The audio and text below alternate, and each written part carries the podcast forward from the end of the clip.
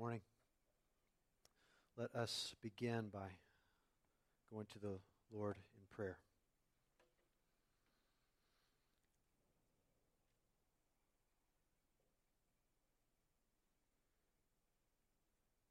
Father, we begin this morning by thanking you that every word we've sung this morning is true. Surely your goodness and mercy will follow us. Thank you that every word that we have read in the scriptures this morning is true. These glorious truths from the Psalms that comfort us about your presence and care for us. We thank you, Father, that the things we're about to read in the scriptures, they're all true, all of it true. A glorious thing, Lord, for us to be here together and to worship you in spirit and in truth. And we thank you for this. We, we pray that as we read your word together, as we study it, that your Spirit would minister to us. I pray that He would be so evident here that we would almost palpably sense Him working.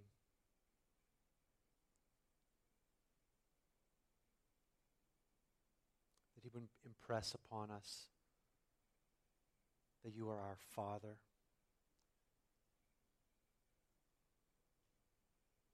the tremendous lengths that Christ has gone to to make that so.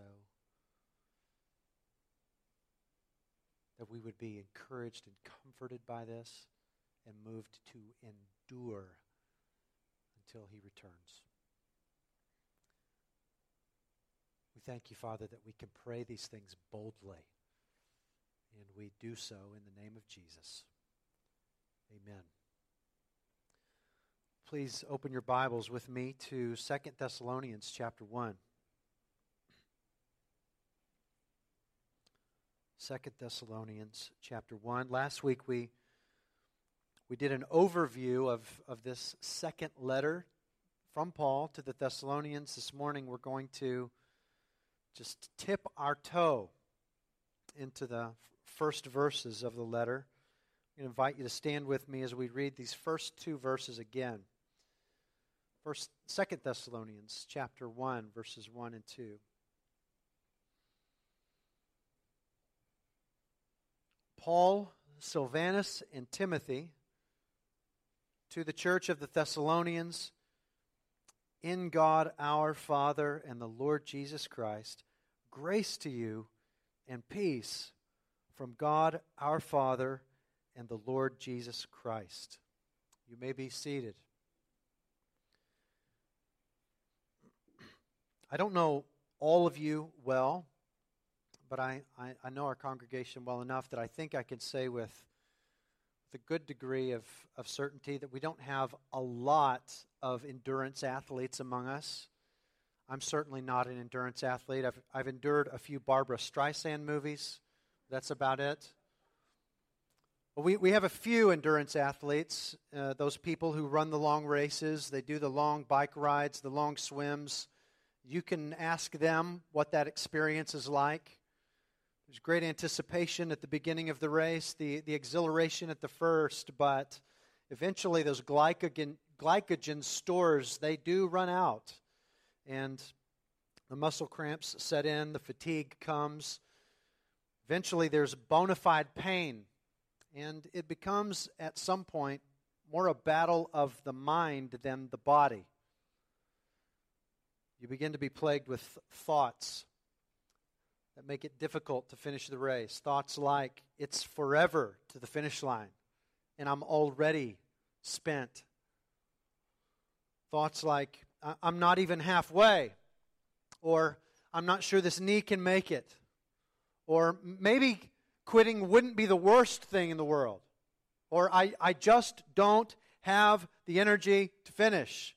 Now, some people have the practiced ability counteract those natural thoughts by intentionally telling them the, uh, themselves the opposite. Other people really struggle to hear anything other than those negative, discouraging thoughts in their own heads. They need somebody else encouraging them. They need somebody else saying things to them, like, think about your family. They're waiting at the finish line. Think about what it'll be like to see their faces as you cross that finish line.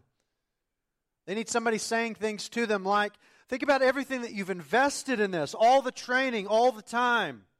Think about that prize at the end of the race. Don't give up now. You're doing well. Look at how far you've come. Keep it up.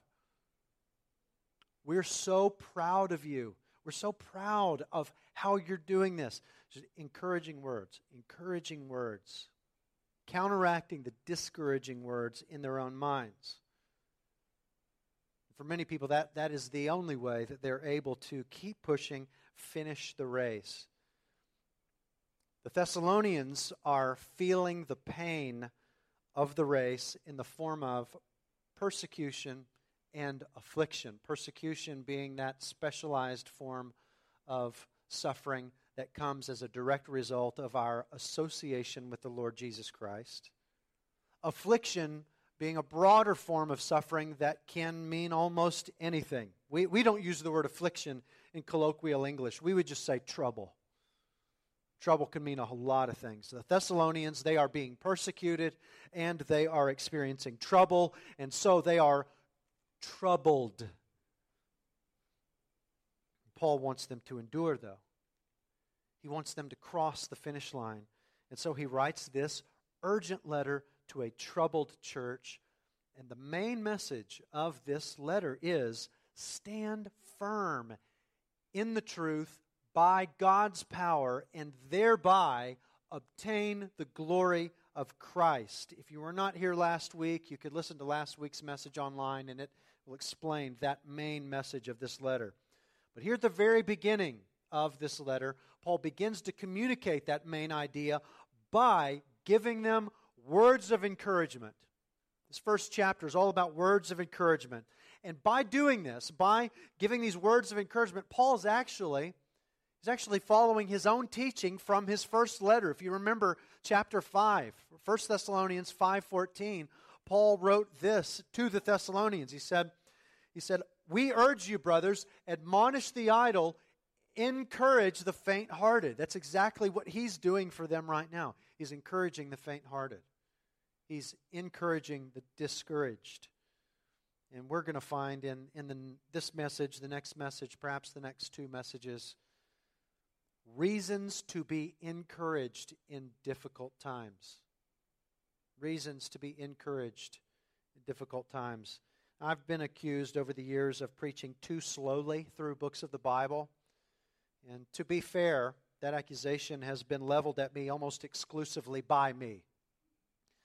I have felt the pressure since the very beginning of this church to get as much scripture in front of you as I can while the Lord gives me breath and yet it happens occasionally that I encounter things in my study that to me seem would seem to be a pulpit crime to just quickly gloss over. And so it happens this morning that we're going to go very slowly. And in a sense, I'm not even going to preach these entire two verses. It'd be more appropriate to say I'm going to preach one word from these two verses. We could look at it as two words, so I won't get into semantics but I've not provided notes for you. We don't do that very often, but I haven't given you notes. I would prefer that you just take it in. I'm not forbidding notes if you want to write some things down that you find helpful or challenging or encouraging, convicting, you, you're free to do that, but I've not wanted to distract you with the notes. Paul wants to encourage the Thessalonians. He wants to give a first reason to be encouraged in the greeting of this letter, which is in the first two verses. And if we were if we were to take the greeting of this second letter to the Thessalonians and compare it to all the greetings of Paul's letters, we might conclude, well, Paul's just taking his customary hello and and say, well, let's just move on because this is very similar to his greeting from all his other letters. However, if we look closely at Paul's letters, we might, we might notice that he tends to do very subtle things in his greetings that serve the purpose of those specific letters. That may not always be the case, but it's frequently the case. And when we compare his first letter to the Thessalonians with this second letter to the Thessalonians, we do see something subtle yet theologically significant arise. And what arises is one reason to be encouraged during times of difficulty. I'll spell out what that one reason is once we have developed it. Now, 1 Thessalonians 1 1, 1 Thessalonians 1 1 reads this way Paul, Silvanus, and Timothy to the church of the Thessalonians in God the Father and the Lord Jesus Christ. Second Thessalonians 1 1 reads this way Paul, Silvanus, and Timothy to the church of the Thessalonians in God our Father and the Lord Jesus Christ. One word is different. Not God the Father, but God our Father. So, are, are we really in the business now of making mountains out of possessive pronouns? Well, perhaps we should be. Because of what the Bible teaches about itself in places like 2 Timothy 3 16 and 17, Hebrews 4:12, Psalm 19, Psalm 119, other places. We, we believe in something called verbal plenary inspiration. Verbal plenary inspiration. M- many of us are going to be familiar with the concept of the inspiration of Scripture. That is, that, that all Scripture is breathed out by God. Verbal plenary inspiration is a phrase that, that theology nerds use to be a little bit more specific about what we mean by the inspiration of Scripture. Verbal, meaning the actual words themselves, not, not just the ideas that we find in Scripture, but the actual words of Scripture, verbal, plenary, all the words, all the actual words are inspired by God. Verbal, plenary, inspiration refers to the conviction that every actual word of the Bible has been meaningfully chosen by the Holy Spirit. But why would the Thessalonians, why would we think that the Thessalonians would notice that one little word? I would present to you that, that if I noticed it, certainly they would have. Have you ever have you ever received a personal letter from someone that was so meaningful to you that you read it so many times that you inadvertently memorized it? Has anybody ever had a had, a situation like that? Any of you who are married likely re- exchanged love letters from that that that spouse, that significant other. My wife and I exchanged love letters when we were dating. Still got all of those love letters. Read them many, many times and inadvertently committed, committed them to heart. I think it's a virtual certainty that some in the church there in Thessalonica had committed to memory, either intentionally or inadvertently, the content of the first letter that Paul had written to them. It was written directly to them.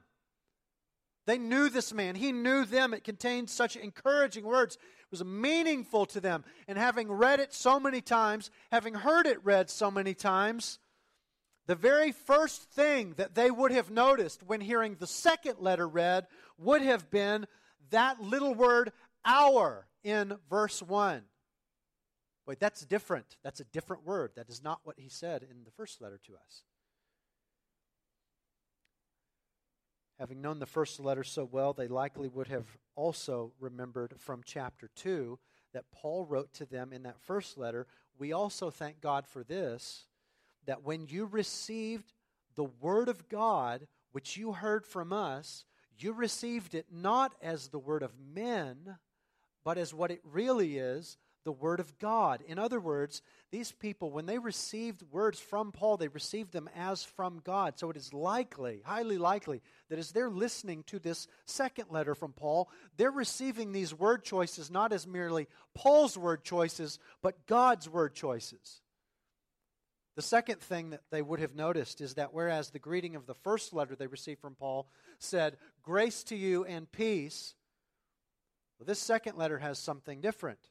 It says, Grace to you and peace from God our Father and the Lord Jesus Christ. And again, they're used to the Father. Our Father's different. They've not heard this before.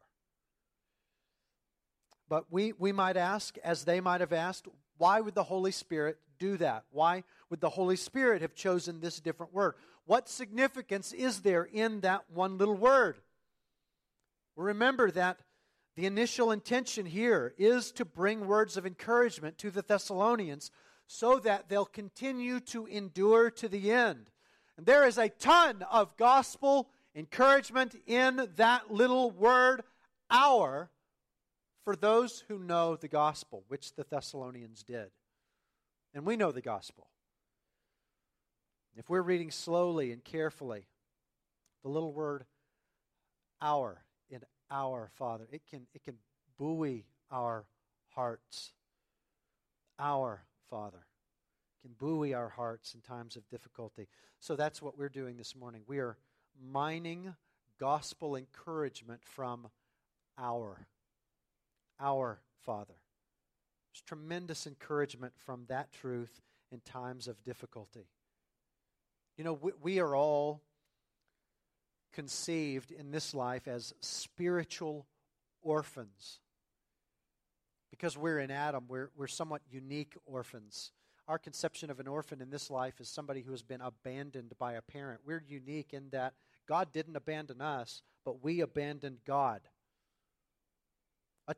tempted by God in the garden, I'm sorry, tempted by the enemy in the garden, the first man and woman decided that life without God would be better than life under God. I mean, they, they rejected the truth that they had already lived, which, which is so beautifully communicated, this, this truth in Psalm 63. The psalmist writes that, that your steadfast love is better than life. Adam and Eve knew that to be true. They'd lived it. Your steadfast love is better than life, but they rejected that. And so they, they were doomed to death. The Bible teaches that, that we too rejected God and have been doomed to death. Everyone descended from Adam, that is, everyone on this planet has been conceived with a disposition to likewise reject God. That's why we're so naturally self centered. Self centeredness, pride, is the purest expression of life without God. And, and it's incredibly offensive to this God who is humble and kind and holy and just. Because he's holy and just, our sin, uh, therefore, dooms us before Him to not only spiritual death in this life, but to eternal separation from Him in hell upon our physical death. But the Bible describes this blessed mystery that, that perhaps is going to remain something that we're incapable of understanding ever this, this blessed ministry, mystery that this God, while having a disposition of wrath toward our sin, loved us, loved his enemies, loved those who estranged themselves from him. He loved us and so, so longed to give himself back to us that he set into motion this plan that even though it's been accomplished, it still boggles the mind.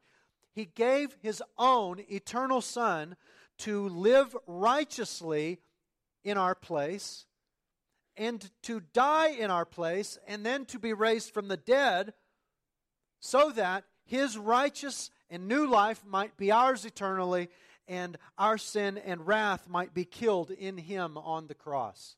And even though we know that the scriptures teach this, and history confirms it, it still boggles the mind that God would love us in this way. It has happened. And, and all those, all those who turn from their sin and surrender all that they are and have in faith to this Jesus, they receive his righteousness. They receive His eternal life. Their sins are forgiven, and they're reconciled to God.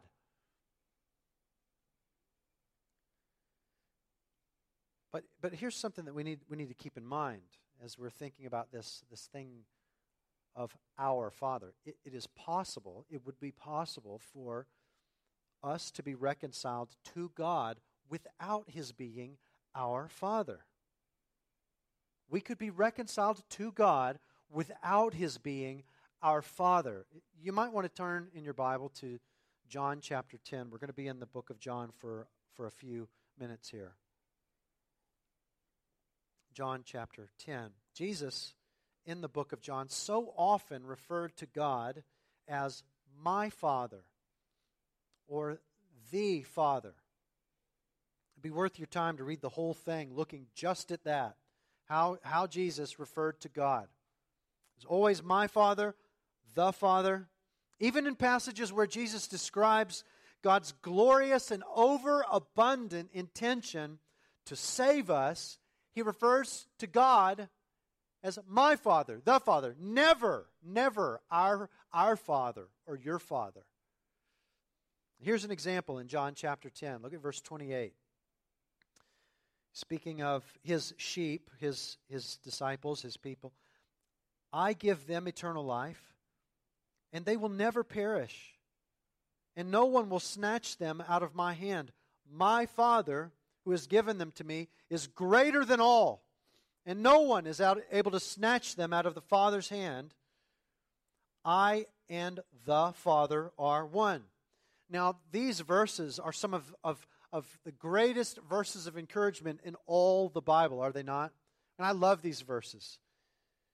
The, raise your hand if you have ever found comfort in the idea that Christ, through whose omnipotent voice the world was spoken into existence, through the, the word of whose power all things are held in existence, he has you and he refuses to let you go. Raise your hand if you've ever found comfort in that. Yes, I love it.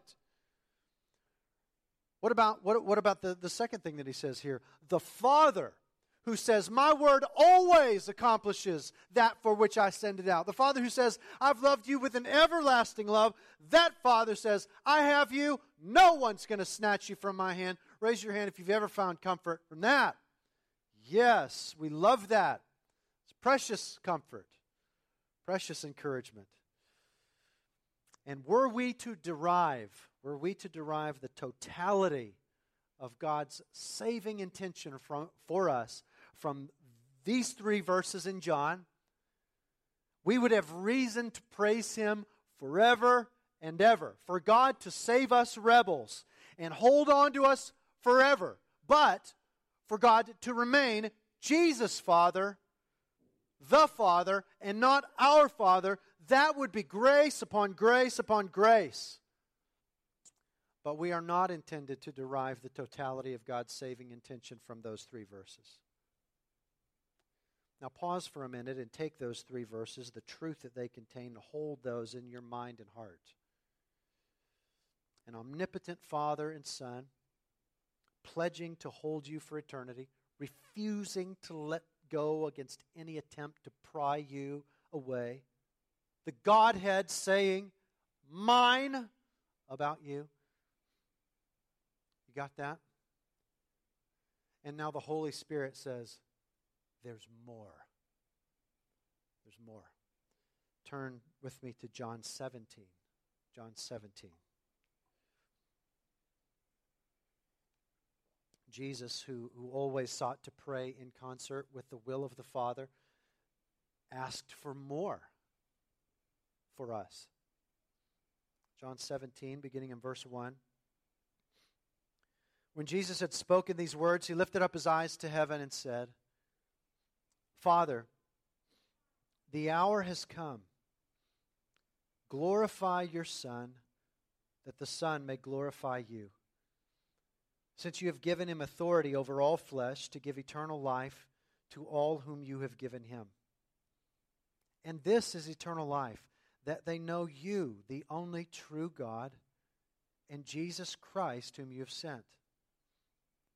I glorified you on the earth, having accomplished the work that you gave me to do. And now, Father, glorify me in your own presence with the glory that I had with you before the world existed. Now, just a, a couple of pertinent points that we want to note here. And the first of those is that the Trinity shared something exclusive and wonderful in eternity past. The Trinity shared something exclusive and wonderful in eternity past. We could bring in other scriptures to fill this out, but for the sake of time, we'll stay here. The Godhead, the Trinity, Father, Son, and Spirit, the Spirit's not mentioned in this passage, but he is in prior chapters. They shared something perfect, joyful, this loving fellowship from eternity past. And because the persons of the Trinity alone existed in eternity past before the foundation of the world, this was an exclusive fellowship. They alone were there, they alone had it. What Jesus is referring to as he talks about the glory that he had with the Father before the world existed. It, it was theirs alone. But we, we derive from these verses an intention of the Father to share. The Father desired to share. That's the second thing to note from these verses. Specifically, he wanted to share himself.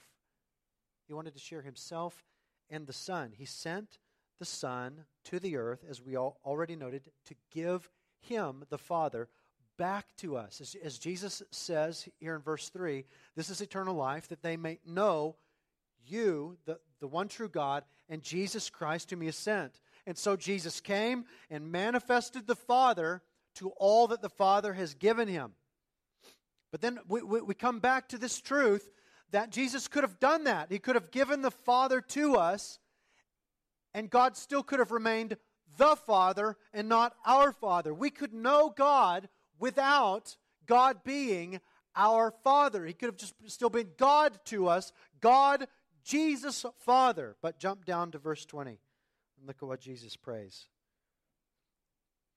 John 17, 20. I do not ask for these only. He's praying for, for his disciples. I do not ask for these only, but also for those who will believe in me through their word. Now, pause right there. I love that the Spirit recorded this for us so that you and I can know for certain that this precious prayer is not only for those, those first disciples, but but for you and me, Jesus had you and I in his mind and heart as he's praying before he goes to the cross. And what is it that the Master prayed for us on that night? Look at verse 21. That they may all be one, just as you, Father, are in me, and I in you, that they also may be in us, so that the world may believe that you have sent me. The glory that you have given me, I have given to them, that they may be one, even as we are one. I and them, and you and me, that they may become perfectly one, so that the world may know that you sent me and loved them, even as you loved me. There's a world of wonder here. And we have nowhere near the time to mine even a fraction of it. But for our purposes this morning, let's just notice that Jesus did not desire for us to have something different eternally than he did. It is, it is staggering that, that, that unity that the, the Trinity enjoyed, the, the joy of fellowship that the, the Godhead had with one another in eternity past. Jesus wanted to return to that. He prayed for it back up in verses 1 through 5. The glory that I had with you from the beginning, Father, let, let, let, me have that back. Jesus wants to go back to that, but he's praying here that, that he would be able to bring us into it with him.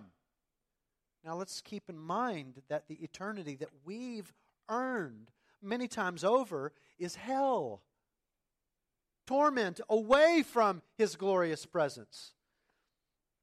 And so anything other than hell is unfathomable grace.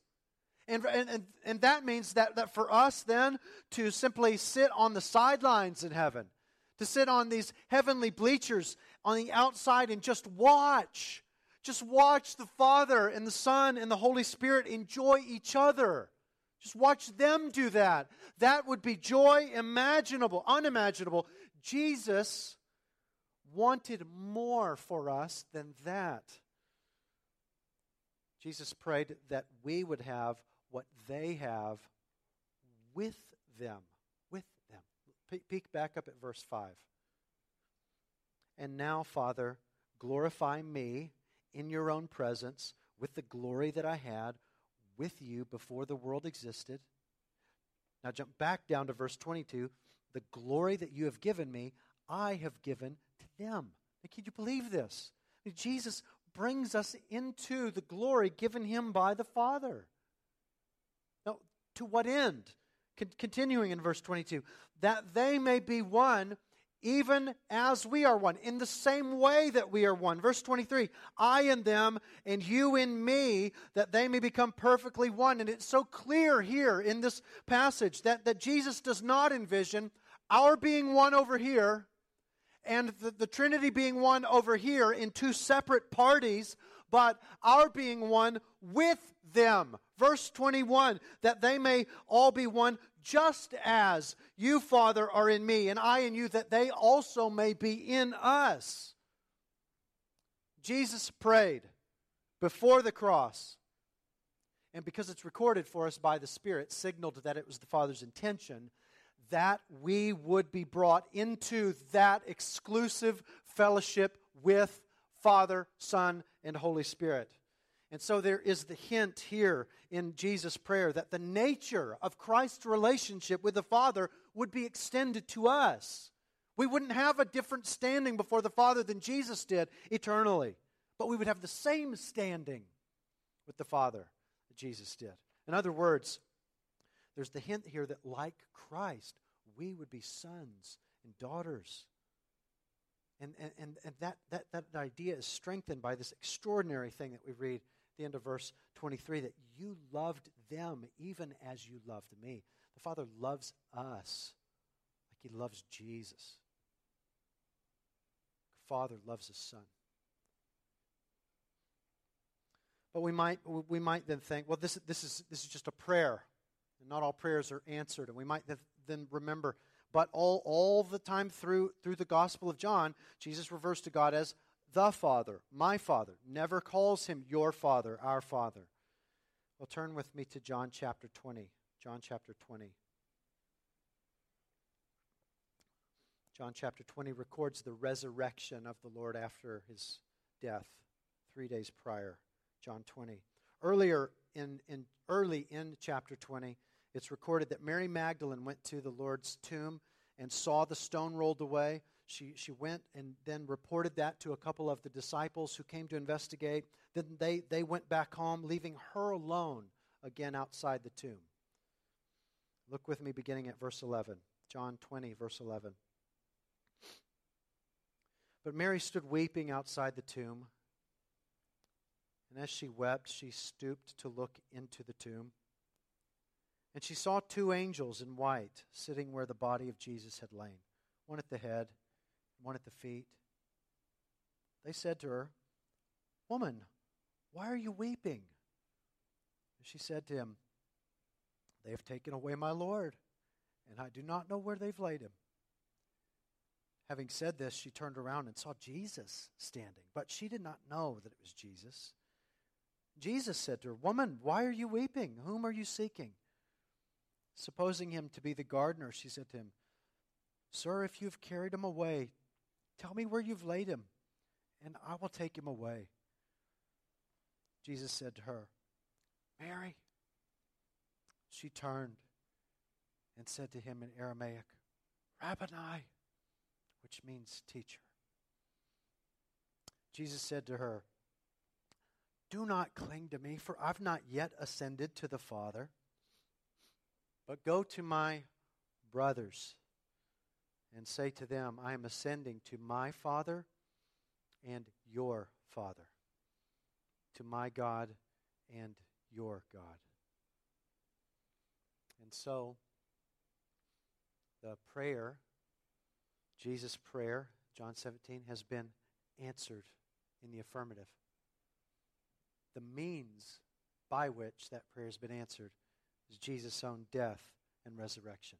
His death and resurrection secured our share in his full glory so that Jesus is our brother. God is our Father. I've recently read a, a, a, little book entitled Enjoy Your Prayer Life. Enjoy Your Prayer Life. You could, you could probably read it in a half an hour. Really little. I've described it to other people as a, as a little stick of dynamite. It's fantastic. And it characterizes prayer as the, the principal way that we enjoy this privilege of entering into the fellowship of the Father, Son, and Holy Spirit. Because we're in Christ, sharing in His glory, brought into the fellowship of the Godhead by the blood of, of Jesus. And because God is our Father, and because Jesus has told us to pray to the Father in His name, because all these things are true, John Calvin said that we pray, as it were, through Jesus' mouth. Isn't that wonderful? That's what it means to pray in the name of Jesus. I highly recommend that little book, Enjoy Your Prayer Life. Christ our brother, God our Father. And now we can read back into John 10, 28 through 30, that it is as our brother that Christ will not let us go. It's as our Father that God holds us. No one will pry us from his hands. Clearly, John 10 has that it has that idea of possession. We belong to him. But it is it's it's not a relationship of owner and cattle, but it is of God and child, father and child. God is our father. So let's let's turn our attention back to Second Thessalonians. Second Thessalonians. These people are suffering. They're being persecuted, which means they're suffering specifically because of their association with the name of Jesus. Because Paul uses the word affliction also, they're, they're, they're suffering more broadly as well. They're suffering a range of difficulties like us. So think about your own recent difficulties, your own recent suffering. What, what are the thoughts that come at us pertaining to God during prolonged difficulty? What are the thoughts that attack us pertaining to God when we're suffering? They could take many forms, but they may sound like, He has forgotten about me. He has abandoned me. Paul wants to remind the Thessalonians no, this God is our Father, He could never abandon us. He has gone to the greatest of lengths to secure this relationship forever. And if you read the entire opening chapter of Second Thessalonians, the words here describe God as a protective father. We won't read all of this, but verses 4 and 5, in verses 4 and 5, Paul acknowledges this persecution and affliction that the Thessalonians are enduring. And he, he br- then brings up the coming wrath of God. Look with me at verse 6, 2 Thessalonians 1 6. Indeed, God considers it just to repay with affliction those who afflict you, and to grant relief to you who are afflicted as well as to us, when the Lord Jesus is revealed from heaven with his mighty angels in flaming fire inflicting vengeance on those who do not know God and on those who do not, to, do not obey the gospel of our Lord Jesus. They will suffer the punishment of eternal destruction away from the presence of the Lord and from the glory of his might when he comes on that day to be glorified in his saints and to be marveled at among all who have believed because our testimony to you was believed. Now, what is the reason for God's wrath when it comes? If we were to ask this question, our typical answer to that question might be something like God's wrath comes because of man's rebellion against him or because of man's sin against God. And that, that answer is absolutely correct.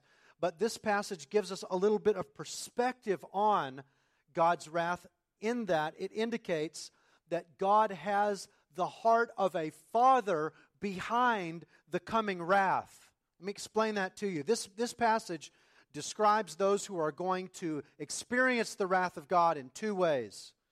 He describes those who are going to experience the wrath of God in two ways. He first of all describes them as those who do not obey the gospel of Jesus Christ or the Lord Jesus. And what that indicates is that God receives it as a personal offense to himself. It's a sin against himself for people to reject Jesus. It draws his wrath for people to reject Jesus. And that makes all kinds of sense when we remind ourselves that God is Jesus' Father.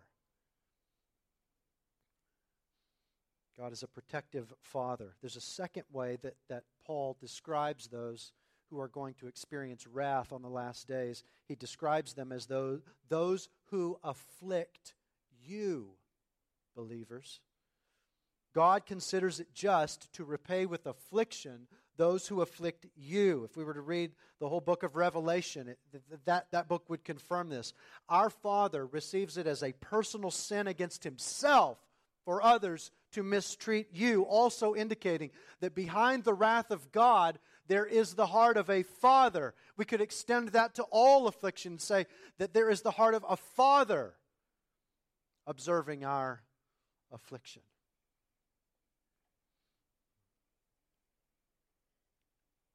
Many of you know that I have I have a congenital heart condition that becomes it becomes more serious as I age. I'm not in I'm not in imminent danger right now, but but each time I have tests done and, and see the doctor and it's confirmed that the condition is progressing, I tend to have a season of discouragement. And I've had one of those seasons here in recent weeks.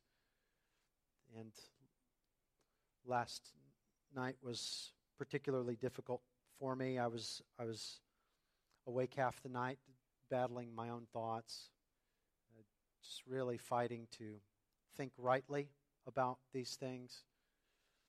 I got out of bed this morning particularly troubled and went down to the basement to spend time with the Lord as I, as I always do. For several for several years, I've I've been using my phone to listen to sacred instrumental music, piano music by a musician named David Baroni, while I spend time with the Lord. So this morning, that's what I did. Pulled up David Baroni on my phone, hit shuffle, and because I was troubled, I just began by crying out to the Lord. Father, I, I desperately need you. I am troubled. Please help me. And those last couple of words were hardly out of my mouth when I heard singing coming from my phone. And it startled me because that has never happened before. I've been doing this for years. Never has a song with lyrics come out of this playlist. It's instrumental music. I was not aware that David Baroni has any song with lyrics. Thought he was just a piano player. So I was startled by it when I when I listened to the words. I was more startled because it was it was obvious to me that this was not a random song. I, I want to read the opening lines of this song that I heard this morning. This song that I heard immediately after asking the Lord for help. These were the first words of that song Child, I am here. Child, I am here. I am your Father, God. I know your name. I've been with you through the valley. I know right where you are. I know how you feel. I know you get afraid sometimes. I know you want to run away sometimes.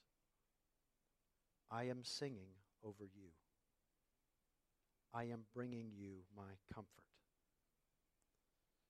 This is a, is a song based on Zephaniah 3:17, which says that the Lord sings over his people. Virtually every word of the song comes from the Bible. I, I would play it for you, but it's, it's long. But I, will tell you, every, every word of this song was for me. This, this song was s- subtitled spontaneous spontaneous song david baroni apparently sat down at the piano didn't write it the way you typically write a song he just sat down and started recording but I picked up my phone and looked at it. The name of the song is Father's Heart. It's the title track to one of Baroni's albums, and the album cover has an EKG on it. An EKG is a, is a cardiac test that I've had done a hundred times over the course of my life. A coincidence? You'll never convince me there was. Our Father, our Father. That little word, our, just little word obvious to one well familiar with the first letter. And that little word should, should prime us to receive this first reason to be encouraged in difficulty. God is our Father, a Father whose, whose eye is on us, who is not blind to our suffering. He's not neglected us. He, he will act. He's poised to bring us relief at the right time. He's with us in Christ. He's with us through the indwelling of the Holy Spirit. It's His power, as we'll see in, in coming weeks, it's His power that's at work in us to see us through and help us endure. What a pleasure, what a pleasure to make a mountain out of a possessive pronoun. Amen? Or more appropriately, perhaps we should say, what a pleasure to stop and savor this one little word, to savor it rightly. There's a, there's a world of glory in that little pronoun, our, our Father. He is mine. He is yours eternally. He's ours together in Christ. He's ours together with Christ. So let us grab that truth and let us endure to the end. Hallelujah. Let's pray.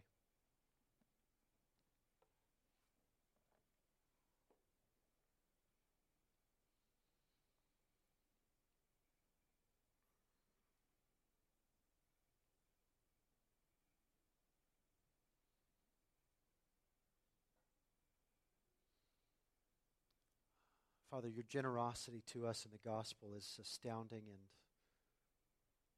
truly, it, it can only be explained as the heart of a father giving to his children. We thank you for it. We thank you for what you've done for us in Jesus. Lord, I want to pray for, for those here who are troubled, that they would, they would regard you as children looking to their father that they would believe the truth that you you think of them as children and that you have your eye on them, that you love them. The gospel proves it.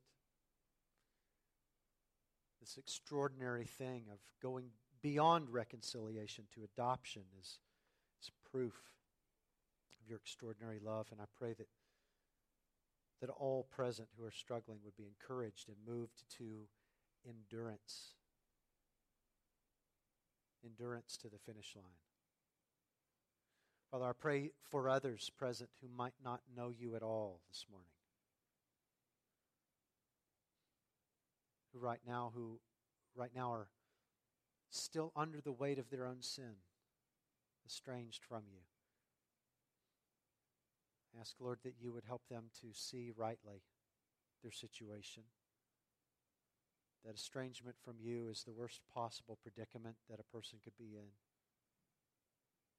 That they would feel the reality of hell, the reality of eternity in hell away from you.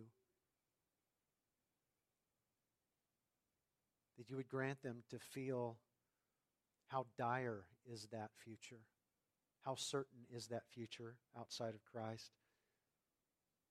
And Lord, help them now to see the beauty of this Jesus who dies on the behalf of sinners to reconcile them, that they might become children of his Father.